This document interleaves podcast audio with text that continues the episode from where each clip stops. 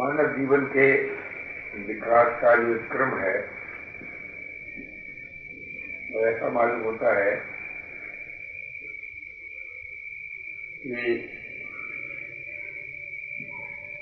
मनुष्य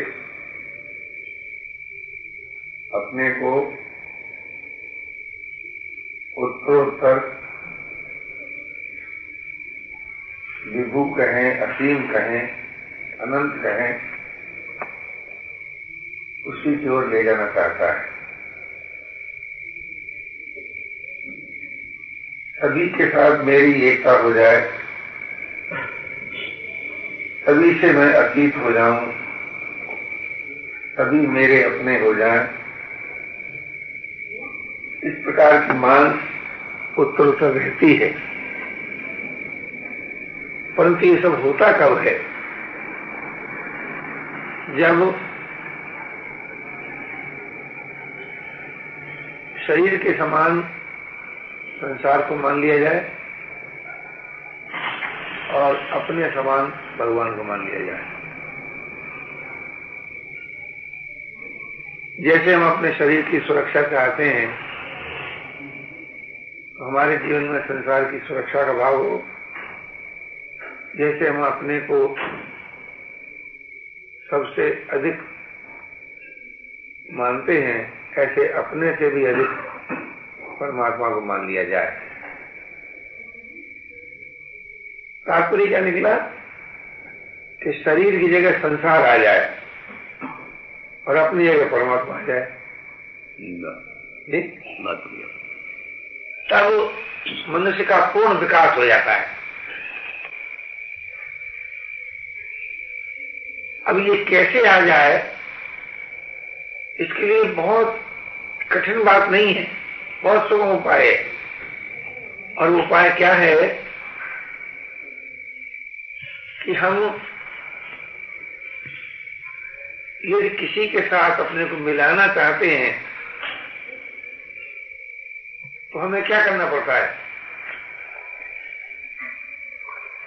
अपने पर उसका अधिकार मान लेना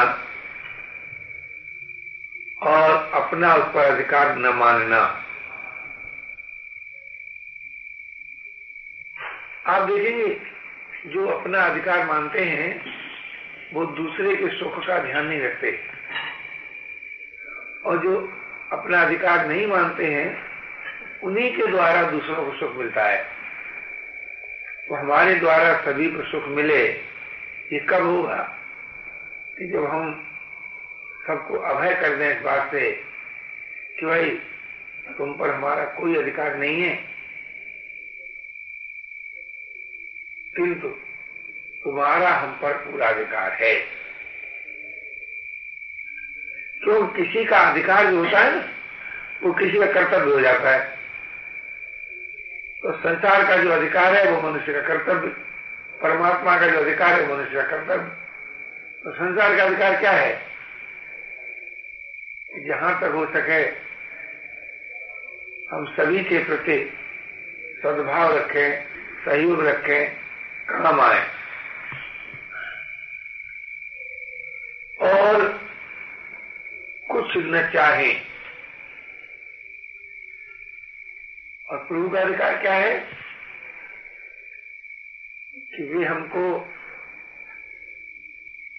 आत्मीयता के नाते प्यारे लगे, इतना ही अधिकार है। परमात्मा को हमारे प्यार की मांग है और संसार को हमारी सहायता की मांग है। सहायता शरीर के द्वारा की जाती है और प्यार अपने द्वारा किया जाता है। ये बड़ी अच्छी बात है। यानी प्यार जो है वो मनुष्य स्वयं के द्वारा करता है और सहायता जो है वो मिले हुए तन के द्वारा, धन के द्वारा, योग्यता के द्वारा, इसके द्वारा करता है। बिना किसी वस्तु के, बिना किसी योग्यता के, बिना किसी सामर्थ्य के हम कोई सहायता कर पाते हैं क्या? नहीं। तो सहायता के लिए संसार है और प्रेम के लिए परमात्मा है। तो चूंकि प्रेम अपने द्वारा होता है इसलिए वो संभव है, और सहायता पर की होती है और पर के द्वारा होती है इसलिए वो भी संभव है।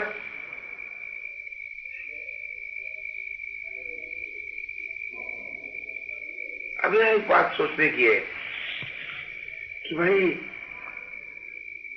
दूसरों की सहायता करना संभव तो है, क्यों? हमारे पास कुछ है,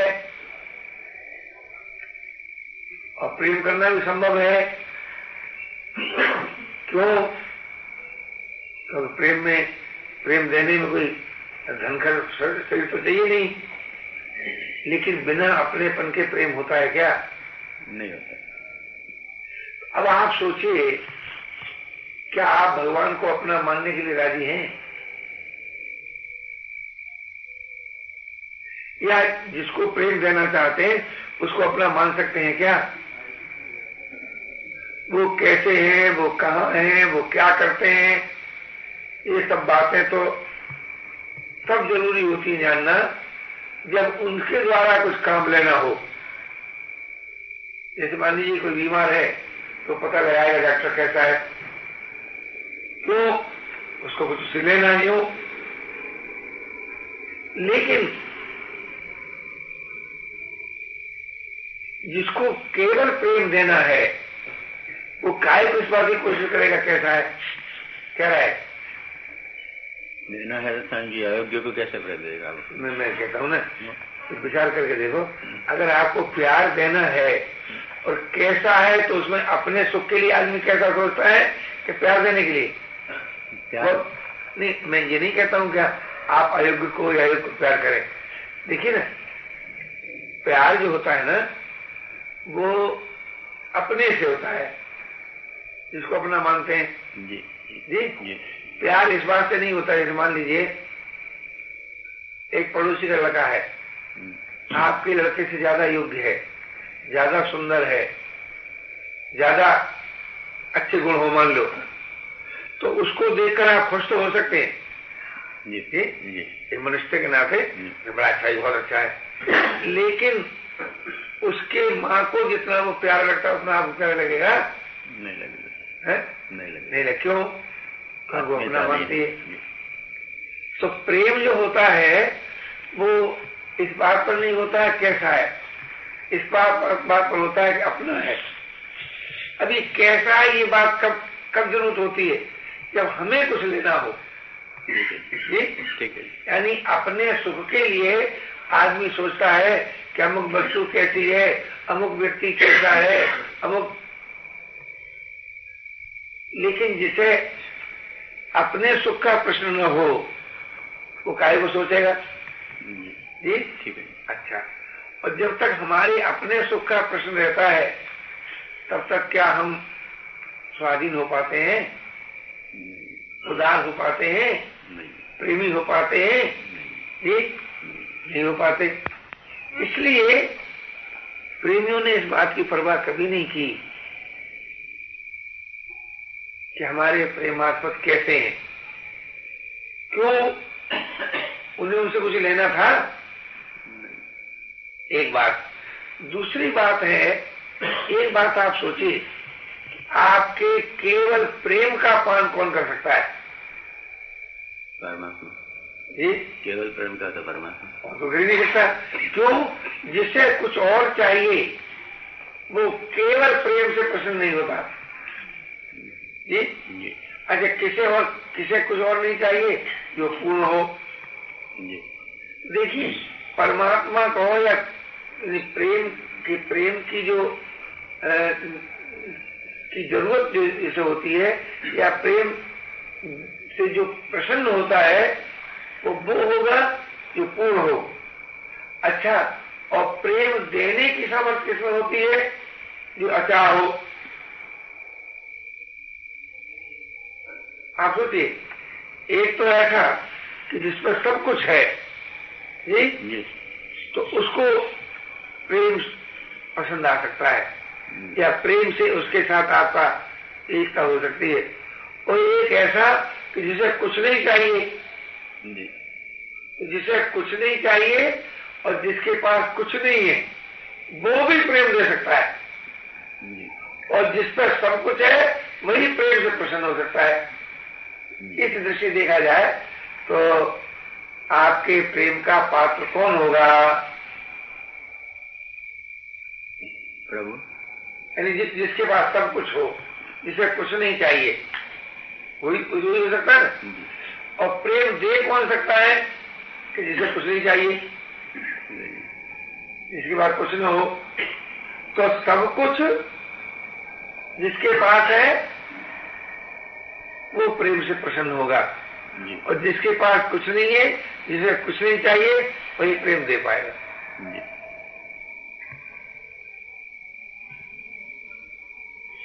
तो प्रेम देने के लिए दो बातें जरूरी हो गई, मेरे पास मेरा करके कुछ नहीं है और मुझे कुछ नहीं चाहिए, एक ये बात। और तीसरी बात कि जिसको प्रेम देना है वही मेरा अपना है, और कोई मेरा अपना है नहीं। और वो जो मेरा अपना है, तो मुझे अपने को सुख देने की बात जीवन में रखना है। जो मेरा है उसको रस मिलना चाहिए, उसको रस देना चाहता हूँ, उसको प्रसन्न रखना चाहता हूँ, उसको सब प्रकार से आनंद में देखना चाहता हूँ। तो उसे वो प्रेम देख सकता है, अब वो प्रेम पा सकता है। देखिए, आपको इतनी सामर्थ्य मिल जाए कि जो आपका रसोई हो जाए, जो चाहे रसोई हो जाए। तो इतनी सामर्थ्य मिले जिसमें, अच्छा, एक को ये सामर्थ्य मिल जाए क्योंकि हमें कुछ चाहिए ही नहीं। तो जिसे कुछ नहीं चाहिए वो, और जो चाहे सो हो जाए वो, उन दोनों में अंतर कहां रहा? सोचिए, नहीं रहा। अच्छा, तो हम जो चाहे सो हो जाए इसमें हम स्वाधीन है, हम कुछ न चाहे इसमें स्वाधीन है, कुछ न चाहे। तो जिस बात में आप स्वाधीन हैं वही बात आपको सबसे अच्छी माननी चाहिए, और जिसके पास कुछ नहीं है, जिसे कुछ नहीं चाहिए, उसको कभी भय होता है क्या? नहीं। वो कभी पराधीन रहता है क्या? नहीं। उसके जीवन में कभी अशांति आती है क्या? नहीं। आप लीजिए, जिसके पास कुछ न हो, जिसको कुछ नहीं चाहिए, उसको कोई भयभीत कर सकता है क्या? नहीं। अच्छा, एक उत्पादी जिसे कुछ भी चाहिए और जिसके पास कुछ भी है वो कभी अभय हो सकता है क्या? नहीं। वो कभी स्वाधीन हो सकता है क्या? नहीं।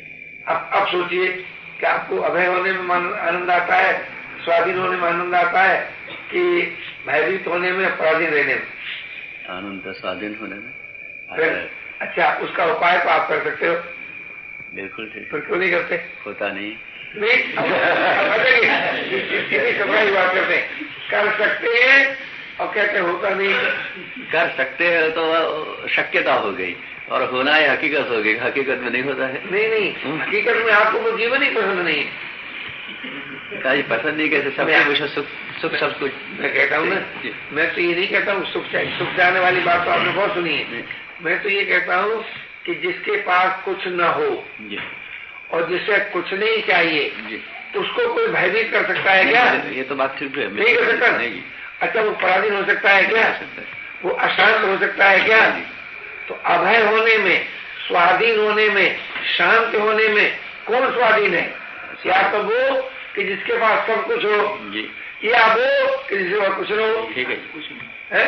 तो सब कुछ वाली बात में हमारा आपका नाम लिखा जा सकता है क्या? नहीं लिखा जा सकता। वो तो एक ही होगा है, लेकिन कुछ ना उसमें लिख सकते हैं। बात लिखा हम नहीं करने, आप करो ना करो। नहीं, कहने का मतलब ये था कि जिस तरह से पूर्ण परमात्मा अभय है, स्वाधीन है, चिर शांत है, आनंद से भरपूर है, उसी प्रकार वो मानव जिसने ज्ञान पूर्वक ये अनुभव किया कि मेरा कुछ नहीं है, मुझे कुछ नहीं चाहिए, वो भी उसी प्रकार अभय और स्वाधीन है। इसमें तो फर्क नहीं पड़ा जी। लेकिन जिसे कुछ नहीं चाहिए, जिसके पास कुछ नहीं है, वह क्या प्रभु को अपना नहीं मान सकता? मान सकता है। तो अपना मानने में कोई कठिनाई है क्या? नहीं।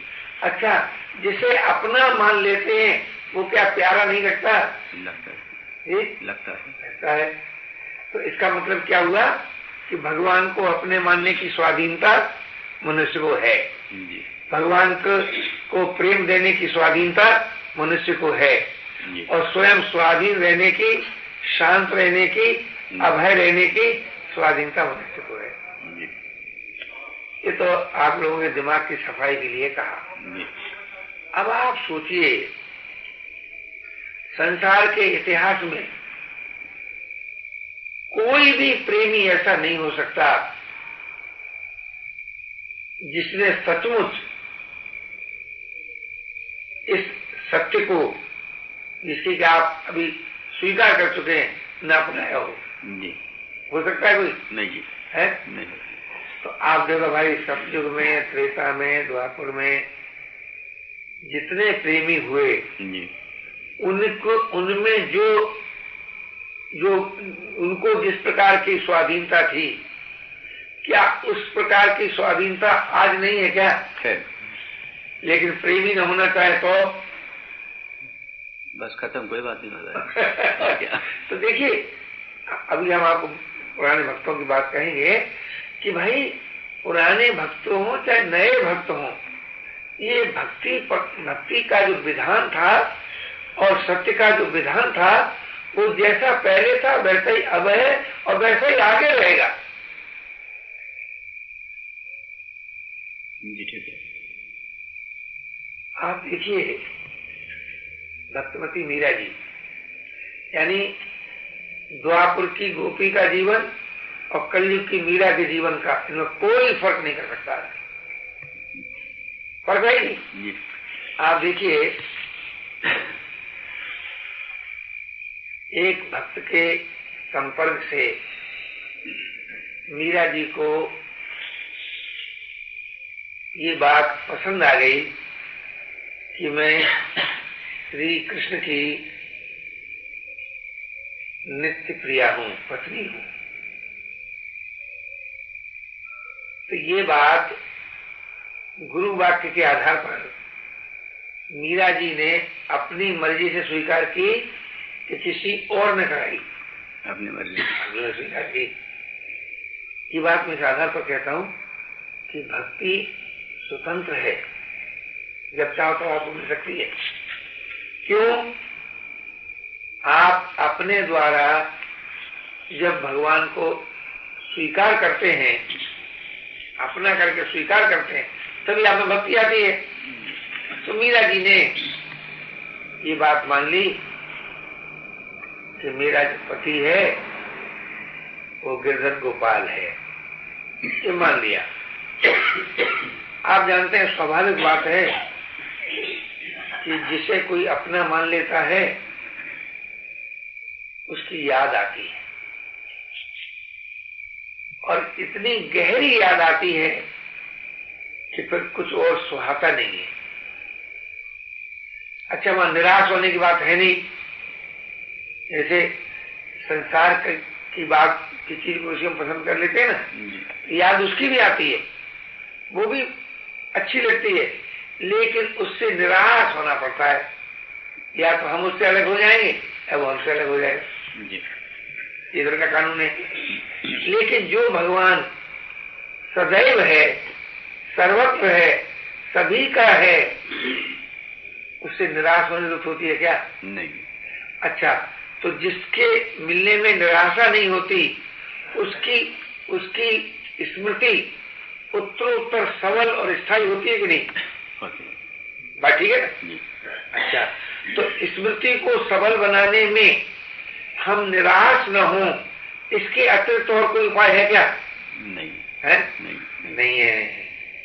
तो उपाय तो जानते ही हैं आप। अच्छा, अब मीरा जी ने जब भगवान को अपना पति मान लिया तो एक पहचान तो उनके पास थी, श्री गोपाल जी का जो विग्रह था ना, गोपाल का। तो उन्होंने इसमें यहाँ भी दो बातें हैं। एक तो ऐसे रूप विश्वासी होते हैं जो ये मान लेते हैं कि यही भगवान है, और कोई कोई बुद्धिमान होते मानते हैं ऐसे भगवान है। फर्क मालूम है ना? एक आपके पास आपके दोस्त की तस्वीर आ जाए तो आप कहेंगे हमारा दोस्त ऐसा है, और एक हमारा दोस्त ये है। दोनों फर्क होता है ना? अब हम नहीं कह सकते कि मीरा जी की कुछ कोटि की थी, पर उन्होंने जिसे अपना पति माना था वो चाहती थी कि वो मुझसे बोले, मेरे साथ खेले, मुझसे बातचीत करे, ऐसा वो चाहती थी। जी? लेकिन वो तो बोलता नहीं था। ये बात नहीं है कि वो जाते ही मीरा जी एकदम उनको सारी बात सुविधा हो गई हो। तो जब भगवान नहीं बोलते थे, नहीं मिलते थे, नहीं बात करते थे, यानी वो व्यवहार नहीं करते थे जो पति को पत्नी के साथ करना चाहिए, उसी दुख में मीरा जी ने कहा, माई मेरी हरि जी ने पूछी बात, माँ हरि ने मेरी बात नहीं पूछी। अब मेरी चूंकि बात नहीं पूछते हैं तो उससे कितने गहरा दुख है। ये नहीं कहते कि हम कुछ नहीं है और ये है वो, सो नहीं। पिंड माहिल प्राण पापी निकट क्यों नहीं जा। जिस स्त्री को अपने पति का प्यार न मिले वो स्त्री क्या चैन से कभी रह सकती है? नहीं रह सकती। लेकिन पति का प्यार चाहती है या पति को प्यार देना चाहती है, पति के द्वारा अपना सुख चाहती है क्या? जी? सुख चाहते हैं व्यवहार में तो नहीं। अरे जब सुख चाहते हैं तब तो निराश होना पड़ता है कि नहीं? होना पड़ता है। जब निराश होना पड़ता है तो सुख भी गया और प्रेम भी गया। जी? जी। इसलिए तो मीरा जी के हृदय में तो शायद ऐसा मालूम होता है कि वो पति के और अपने बीच में इन प्रेम का आदान प्रदान चाहती है, कोई सुख भोग नहीं चाहती। वो ये नहीं चाहती कि पति मुझको अच्छे कपड़े पहना दे, कि पति मुझको अच्छा जीवन पहना दे। वो तो ये चाहती है कि मैं पति के बिना न रह सकूं और पति मुझको प्यारे रखते रहे, इतना चाहती है। अच्छा, और इतनी भोली भक्त है कि जब उसे पति की ओर से प्यार नहीं मिलता तो ऐसी शिकायत करती है, मुख नहीं बोला, पट नहीं खोला, सांझ भई प्रभात, सारी रात बीत गई, दिन आ गया, सारा दिन बीत गया, रात आ गई, लेकिन मेरा पति मुझसे बोलते ही नहीं है। अब नहीं बोलता है, इसका उनको बड़ा दुख है। लेकिन दुख है पर निराश है क्या? नहीं। नहीं बोलेगा ऐसा मानते हैं क्या? नहीं। निराश नहीं है। निराश नहीं है तो उत्तरोत्तर और गहरी स्मृति आती जाती है, और उस गहरी स्मृति में मीरा जी उसका उस विरह की अग्नि का प्रभाव मीरा जी के तन पर पड़ने लगा, और मीरा जी बीमार रहने लगी।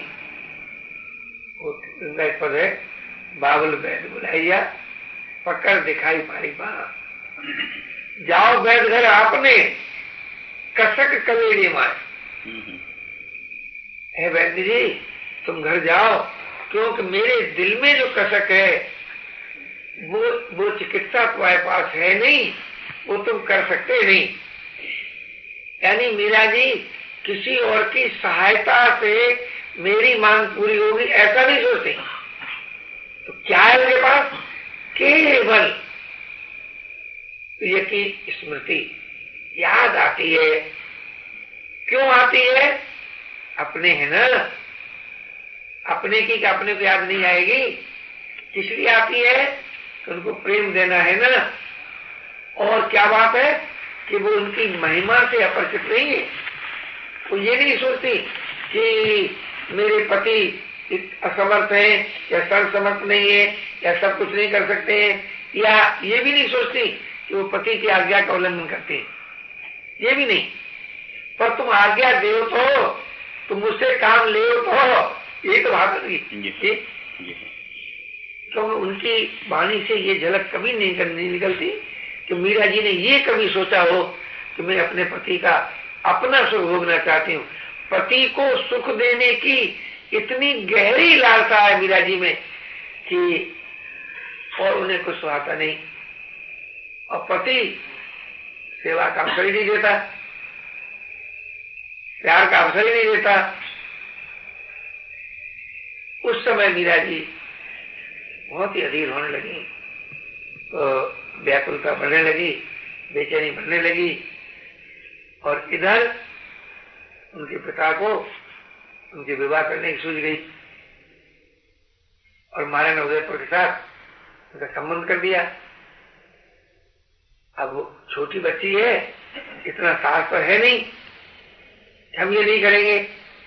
या कुछ ऐसे भक्त हुए हैं जो भाग गए घर से, तो मीरा भागी भी नहीं। ऐसे भक्त हुए हैं कि उनके छोटे में शादी हुई थी और गौना होने वाला था, तो भाग गए और भाग करके मरे हुए ऊंट में बड़ी बदबू छुप गई, सब जोड़ के गोने होने वाले। ऐसे लोग हुए, ये भी उसमें साहस नहीं था या वो नहीं कर सकती थी, तो जबरदस्ती जो बाहरी क्रियाकलाप था वो तो ऊपर से चल रहा है, संसार का व्यवहार लोग चला रहे हैं, और भीतर से अपने द्वारा वो किसी को पति मानने को राजी है क्या? किसी और से विवाह करने को राजी है क्या? न वो किसी और से विवाह करने को राजी है, न किसी और को पति मानने को राजी है। अब मंडप के नीचे बैठ गई। तो जब तक औरों के करने की बातें थी उसमें तो वो रोक नहीं सकती, इसलिए उनके करने की बात आई कि भाई साहब हाथ निकालो, और अब बधू का हाथ बढ़ के हाथ पर रखा जाता है ना संस्कार में, अब मीरा जी निकालती, या उन मानने को राजी नहीं है। लेकिन वहां कोई बल का प्रयोग कर नहीं सकता, जबरदस्ती हाथ पर खींच ले, ठीक भाई साहब हाथ निकालती नहीं। और पुरोहित जी जो विवाह संस्कार करा रहे थे वो बड़े संकट में। अंत में पुरोहित जी के मुंह से निकल गया कि भाई साहब के हाथ में कष्ट है। उधर उनको इतनी गहरी व्याकुलता है कि श्री कृष्ण का हाथ तो किसी और के हाथ में जा नहीं सकता। अब देखिए यहाँ से प्रेम उदय होता है। मेरा कुछ नहीं है क्या कर दूंगा, कि मेरा नहीं है पर मेरे प्रिय का है, ये हाथ मेरे प्रिय का है, तो मैं प्रिय के हाथ को, अपने पति के हाथ को किसी और के हाथ में दे नहीं सकती। तो सुनते हैं कि इस बह की अग्नि से उनके पंडित जी के मुंह से इधर निकला कि भाई साहब के हाथ में कष्ट है, उधर बहुत बड़ा छाला पड़ गया उसी समय। अब आप देखिए यहाँ एक गहरा विज्ञान है। वो विज्ञान क्या है कि जितनी शक्ति इस प्रकृति में है उतनी सारी शक्ति मनुष्य के मन में है।